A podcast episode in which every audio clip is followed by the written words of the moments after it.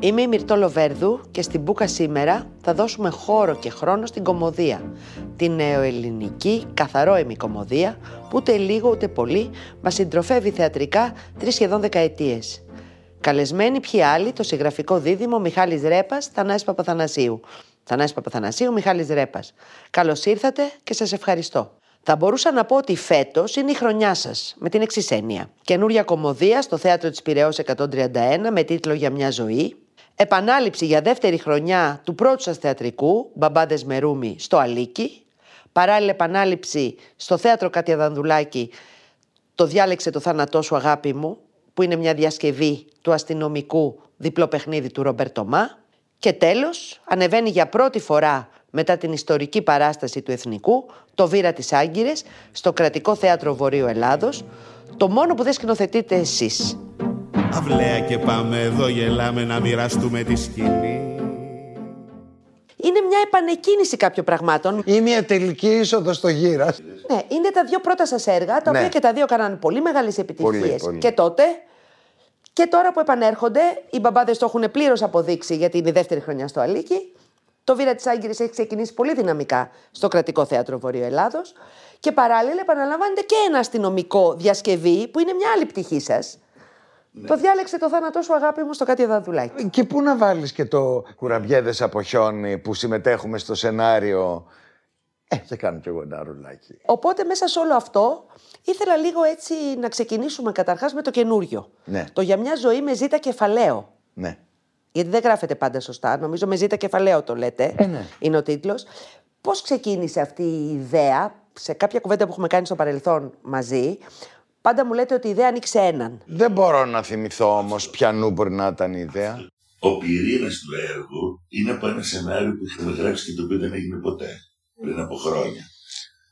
Που ήταν πιο δραματικό, ας πούμε, από Όχι, είχε πολλά κομικά στοιχεία, απλώς το φινάλε ήταν ήταν πιο- λίγο πιο μελαγχολικό, ας το πούμε. Γιατί μελαγχολικό αφού σκοτωνότανε. Πώς θα το έλεγες Μιχάλη, με δύο-τρία λόγια το story του για μια ζωή. Το story του για μια ζωή είναι μια ακούσια διγαμία, διότι μια γυναίκα παντρεύεται ένα αγόρι στο τέλος του 39, ας πούμε, το 40 το παιδί πηγαίνει στον πόλεμο, χάνεται.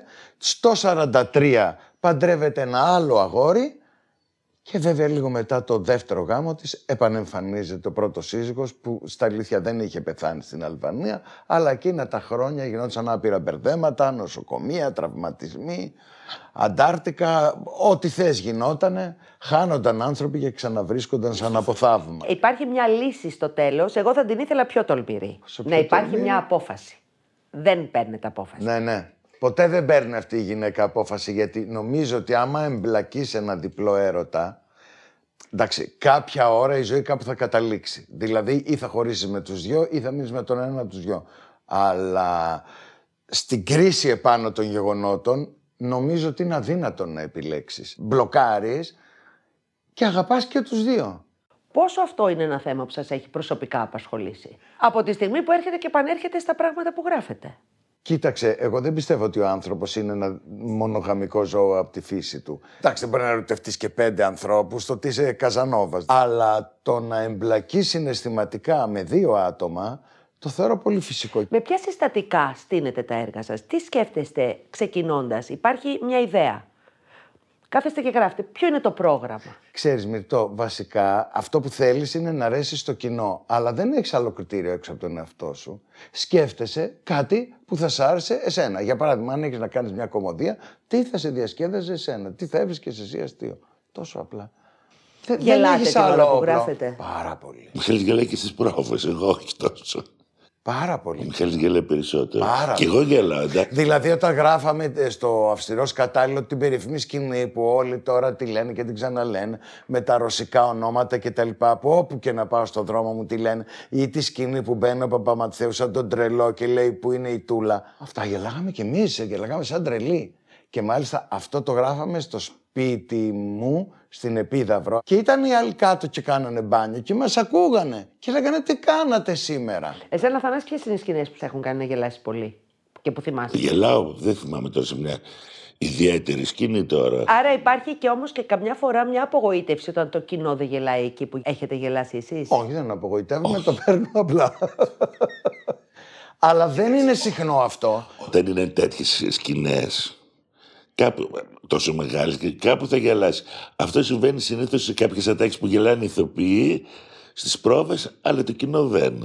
Ναι, υπάρχουν και ατάκες που έχουν, πώς να το πω, κάποιο είδους υπενιγμούς που λέμε αυτό δεν το καταλάβει κανένας. Να το σβήσουμε.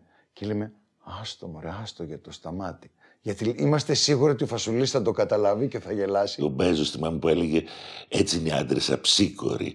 Και ερχόταν στο μάτι και μας έλεγε Μα πώς σα ήρθε. Το είναι μόνος στα μάτια θα το καταλάβει. Πάντως ξεχωρίζουν αυτές οι λέξεις, και αν δεν είσαι ο σταμάτης, γιατί είναι ένα άλλο λεξιλόγιο μέσα στο έργο μερικές φορές. Κάποιες λέξεις λίγο πιο εξεζητημένες. Κοίταξε, μ' αρέσει όσο γίνεται, γιατί δεν γράφουμε λόγια κείμενα, γράφουμε κείμενα λαϊκά. Γιατί, για παράδειγμα, στο Για μια ζωή είναι μια γλώσσα μιας παλιάς Ελλάδας που εμείς έχουμε γεννηθεί και δυο το 59.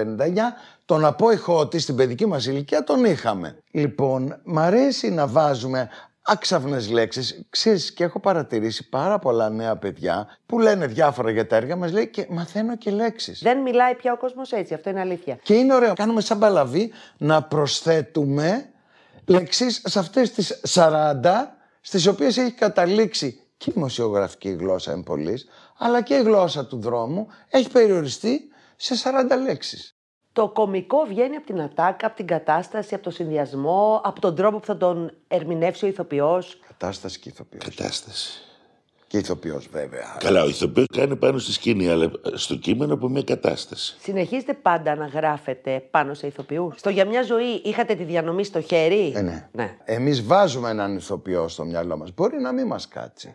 Όμως, επειδή τον δανειστήκαμε, δανειστήκαμε την προσωπικότητά του μέσα στη φαντασία μας, αυτή η προσωπικότητα έδωσε συνοχή στο κείμενό μας, οπότε μετά στο στόμα ενός άλλου ηθοποιού ξανακάθεται, γιατί έχει την εσωτερική συνοχή που μας χάρισε ο ηθοποιός που τελικά είναι απόν. Είχατε, ας πούμε, τη Δανάη Παπά ω. Όχι. Όχι. Η Δανάη Παπά πέρασε τριπλή οντισιόν. Πρέπει να ξέρεις πολύ καλά έναν νέο ηθοποιό για να του πεις θα σκεφτώ αυτό. Όχι, ούτε το Μιχάλη Μιχαλακίδη είχαμε υπόψη μας, γιατί το έργο είναι γραμμένο το 19. Τον Μιχάλη τον γνωρίσαμε στο Μέρι Μέρι, στο σύριαλ Μέρι Μέρι, που έκανε 5-6-7 επεισόδια που έκανε έναν εραστή της Νίκης Λάμη. Και μας άρεσε πάρα πολύ, είναι καταπληκτικός καινούριος ηθοποιός και με πολύ ευρία γκάμα. Και είπαμε γιατί όχι ο Μιχάλης. Το Τζιμιτσέλη. Δεν τον είχαμε υπόψη και δεν είχαμε υπόψη να παίξει και στο έργο. Τότε μιλούσε με μια άλλη παράσταση, η οποία σημειωτέων πηγαίνει πάρα πολύ καλά εις πρακτικά. Και λέει, δεν μου το δίνει να το διαβάσω. Ε, πάρ' το του λέω, Και είπε εγώ θα κάνω αυτό. Και λέω, εγώ θα παίξω εδώ, δεν πάω Μόνο εκεί. του πρωτά. Δεν πάω εκεί πέρα, θα έρθω να κάνω το Γιάννη. Δεν του το είπαμε. Έχετε μια οικογένεια μέσα στο θέατρο πια αποκτήσει. Με ανθρώπους που συνεργάζεστε συστηματικά, Ναι. όχι μονίμως. Ναι, με έναν τρόπο, ναι. Που έρχονται και ξανάρχονται και μ, διευκολύνει αυτό τον τρόπο που γράφετε ή κινδυνεύετε να σας κάνει να επαναπάβεστε. Αυτός που είναι να αποκοιμηθεί, θα αποκοιμηθεί και με τον ξένο και με τον εδικό του. Δεν υπάρχει περίπτωση.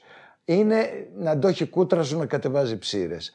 Αν δεν θες να σε πάρει ο ύπνος, δεν σε παίρνει. Ανήκετε ίσως η μόνη στη σύγχρονη ιστορία της κομμωδίας στην Ελλάδα που συστηματικά γράφετε, το είπα και στην αρχή, 35 περίπου χρόνια γράφετε μαζί, γύρω στα 27, 26-27 γράφετε θέατρο. Και παίρνετε λίγο τη σκητάλη, το έχουμε ξαναπεί και μαζί σε κουβέντες που έχουμε κάνει, από τα παλιά δίδυμα. Τι είναι αυτό που αισθάνεσαι ότι σας έκανε να πάρετε εσείς αυτή τη σκητάλη; Δεν υπάρχει αυτό. Είναι όπως αυτό που λένε ερωτική επιλογή. Τέλος πάντων δεν μου αρέσει καθόλου αυτή η λέξη γιατί τον ερωτισμό μας δεν τον επιλέγουμε. Απλά μας συμβαίνει να είμαστε έτσι αλλιώς ή αλλιώτικα. Έτσι ακριβώς συμβαίνει και σε πηγαίνει ο εαυτός σου προς ένα δρόμο. Δεν ξεκινήσαμε με τη λογική να είμαστε ντουέτο. Αυτό έγινε με τον πέρασμα του χρόνου. Και βλέπεις, ας πούμε, υπάρχουν και άλλα ντουέτα που Υπάρχει άλλο ένα ντουέτο στην κομμωδία, που όμως δεν έχει την ίδια ούτε ε, ποσοτική παραγωγή, ούτε σταθερότητα. Τι, ανθεκτικό- ναι. Για να μην αδικούμε. Ρίγα Αποστόλου είναι ένα δίδυμο Ναι. το οποίο και στο θέατρο και στην τηλεόραση. Βρίσκεται πιο και πολύ, ξαναβρίσκεται. βρίσκεται και ξαναβρίσκεται. Μα Δεν και ο είναι Χάρης όμως. με τη Χατζησοφιά είναι αρκετά χρόνια. Εμείς οφείλουμε τα πάντα σε δύο ποτάμια. Σακελάριος Γιανακόπουλος, να το πω χοντρά.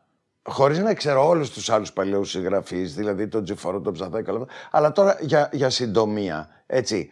Σακελάριος και απ' την άλλη το Άλσο Πακρατήριο. Δηλαδή πήραμε, νομίζω, το λεξιλόγιο του Ελευθέρου Θεάτρου και τη φόρμα της κομμωδίας από το σακελάριο και τα ενώσαμε πρώτα απ' όλα στις τρεις χάριτες.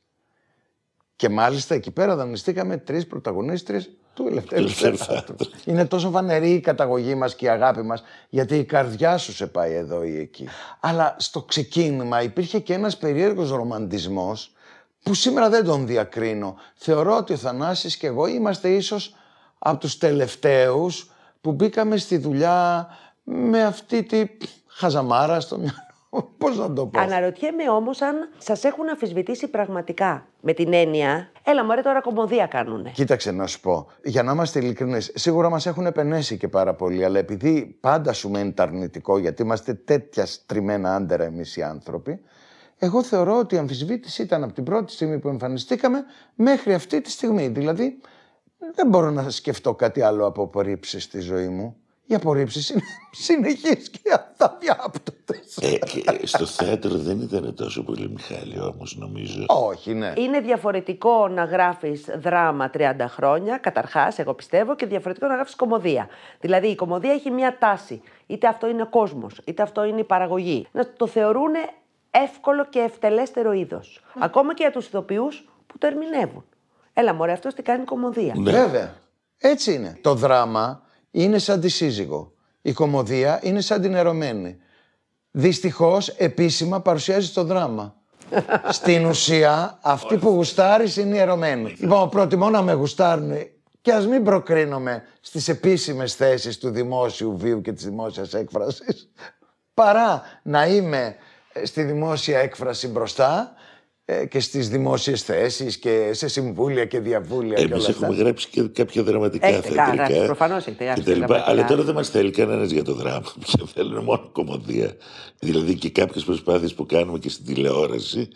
Καλά το σινεμά δεν το συζητώ γιατί δεν υπάρχει πια. Ε, σου λέει τώρα γιατί να κάνετε αυτό, γιατί δεν κάνετε μια κομμωδία; Πόσο αυτολογοκρίνεστε, ιδίως σε μια εποχή σαν την τωρινή, που υπάρχει ένα πολιτικά correct λίγο επιθετικό; Καθόλου. Δεν λογοκρινόμαστε καθόλου. Θεωρώ ότι ο Θανάσης και εγώ πραγματικά προκαλώ όποιον θέλει να ανατρέξει, θα μου πεις όρεξη είχα να ανατρέξω στην εργογραφία σου. Ε, θεωρώ ότι δεν υπάρχει ούτε μισή φράση που να προσβάλλει άτομο ή σύνολο ανθρώπων. Βεβαίως, επειδή υπάρχουν βλαμμένοι σε αυτή τη ζωή, όταν έγινε το κλάμα βγήκε από τον παράδεισο. Στην περίφημη σκηνή με τον τυφλό γιο και την Παναγιωτοπούλου που του λέει καρέκλα, ανθοστήλη, πόρτα και όλα αυτά και λέει, το έχω τον καβούρια εδώ μέσα. Λοιπόν, ε, είπανε κοροϊδεύουν τους τυφλούς. Και λες, φίλε μου, σαρκάζω και παροδώ τον τρόπο που εκμεταλλευόταν ο κινηματογραφικός λαϊκισμός εκείνης της εποχής την τυφλότητα. Είναι δυνατόν να σαρκάζω έναν άνθρωπο με μειωμένη όραση; Είναι ποτέ δυνατόν; Α πούμε, στον μπαμπά Δεσμερούμι υπάρχει αυτή η περίφημη σκηνή με τον μπαμπά που δεν πρέπει να τον φάει η παχουλή. Και για να μην τον φάει. Όχι, το θέμα της χοντρής. Της λένε πολύ. Φάτο χοντρή. Και γράψανε. Και του έλεγα Θανάση, λέει ρατσιστικό. Και λέει, ψάχναμε να βρούμε ποιο είναι το το ξαναγράψανε τώρα. Τώρα γράφτηκε ότι είναι ρατσιστικό. και του λέω Θανάση, γιατί βουλγάρα το λένε, γιατί τι λένε. Ψάχναμε να βρούμε και μετά. Και μου λέει, Όχι, ρε βλάκα, μου λέει, γιατί χοντρή το λένε. Για να τη σώσουν τη βρίζουν. Δεν είναι αστείο αυτό. Εγώ γέλασα βλέποντας του μπαμπάδες και αυτή τη σκηνή, αλλά άκουσα το χοντρί με άλλο τρόπο από ό,τι το άκουγα όλα τα Γιατί έχουν- προηγούμενα ναι, χρόνια. σαφές Εγώ δεν που, το- που δεν έχω τέτοια θέματα, είπα πώς θα το ακούσουν οι άλλοι. Το σκέφτηκα. Δεν καταλαβαίνει κάποιος ότι όταν ένας συγγραφέας γράφει, μπαίνει στη θέση του ρόλου. Άμα κάνεις ένα μισογίνη, ε, ας πούμε, παραδείγματος χάρη, σε, σε ένα σύριαλ, ε, θα του πεις να μου τζώνει μια γυναίκα και της λέει πήγαινε πλύνει τα πιάτα, Μωρή. Εγώ δεν νομίζω ότι αυτό αφορά την κοινωνία. Γιατί και εμένα σε μία συνέντευξη με ρωτήσανε ε, ένας δημοσιογράφος και κακώς απάντησα ο Βλάξ. Λέει, θα παίρνατε στη δουλειά σας τον Παύλο Χαϊκάλη. Γιατί λέω, έχει κατηγορηθεί για κάτι ο Παύλος. Υπάρχει κάτι ποινικό και για τον Παύλο. Δεν καταλαβαίνω γιατί με ρωτάτε. Φυσικά λέω, θα συνεργαζόμουν με τον Παύλο, γιατί έχει κάποιο θέμα. Και μετά γράψανε, αστείο είναι η συμπέθερη, αλλά μην το βλέπετε γιατί ένα άλλο τέλεχο του Διάσου και ο Μιχάλης Ρέπας υποστηρίζουν βιαστές και παιδοβιαστές. Ούτε ξέρω τι έλεγε. Εκεί την ώρα εγώ ταράχτηκα. Λέω Χριστέ μου, έκανα κακό στο σύριαλ. Λέγοντας κάτι αυταπόδεικτο, ότι δεν υπάρχει κάτι ποινικό για τον άνθρωπο.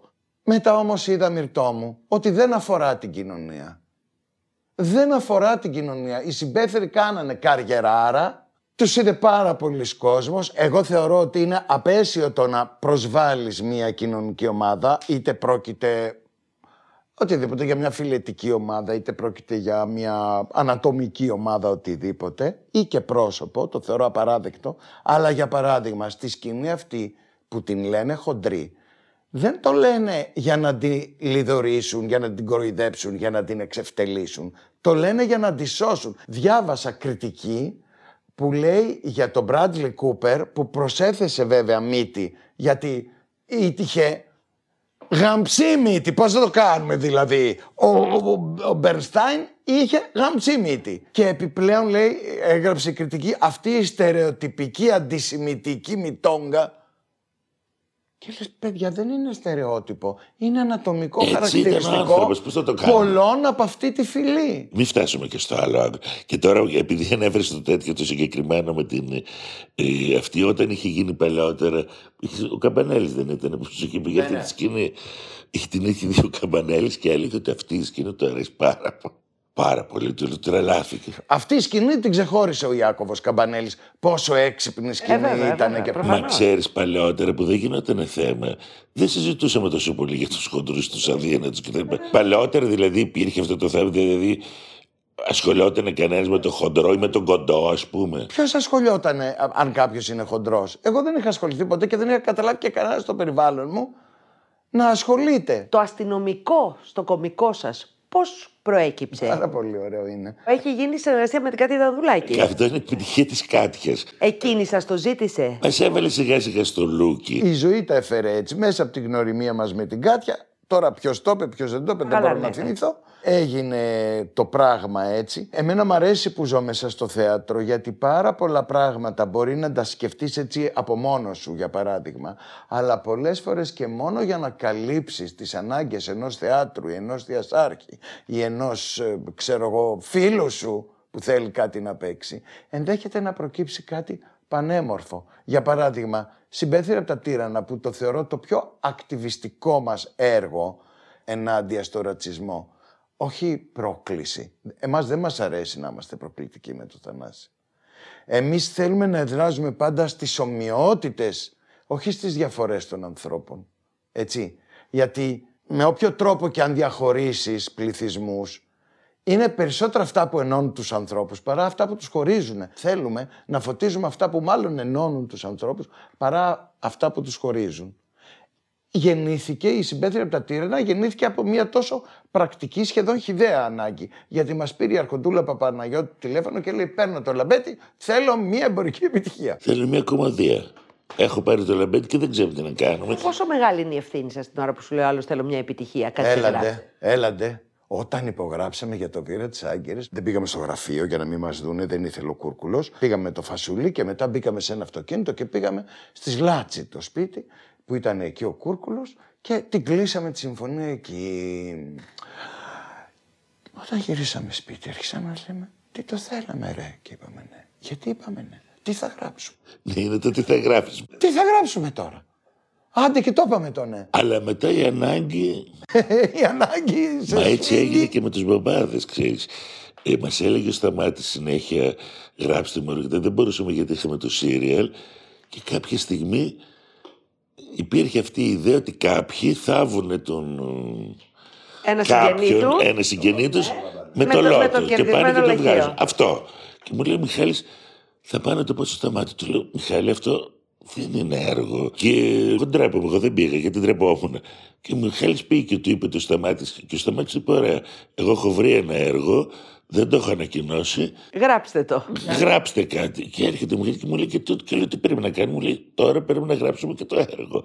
Είσαστε κατά βάση κομικοί εσείς θεωρείτε ή επειδή είναι πιο αβανταδόρικο το να γράφει κανείς κομικά και αποδίδει, γι' αυτό γράφετε κυρίως κομμωδίες; Εγώ πιστεύω κατά βάση είναι κομική. Α πούμε, έχουμε γράψει την δεύτερη φωνή, την Αττική Οδό. Την Αττική Οδό. Το Εύρος απέναντι, ξέρω εγώ, που είναι αμυγός, όχι κομικά έργα. Όποτε έχουμε γράψει τέτοιο έργο, λέγαμε, έλα, έλα Θανάση, έλα να φύγει η πίκρα.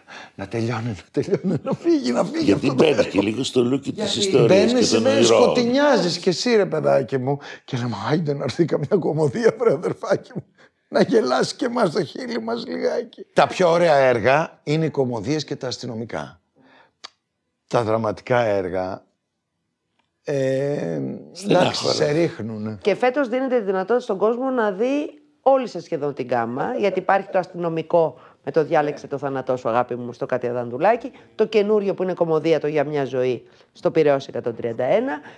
Όποιος θέλει να πάει στη Θεσσαλονίκη να ξαναδεί ή να δει από την αρχή το βήρα της Άγκυρη στο Κουθουβουέ.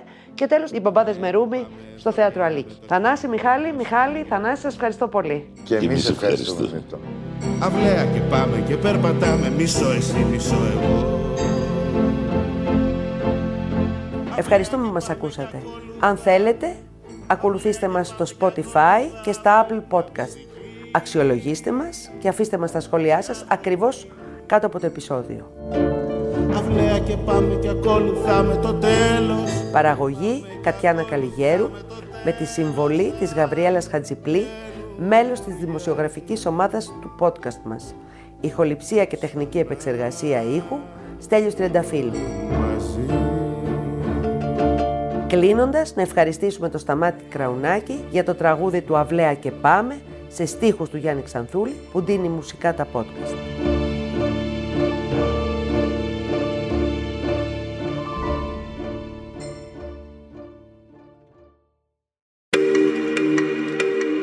Alter Ego Media. Podcast.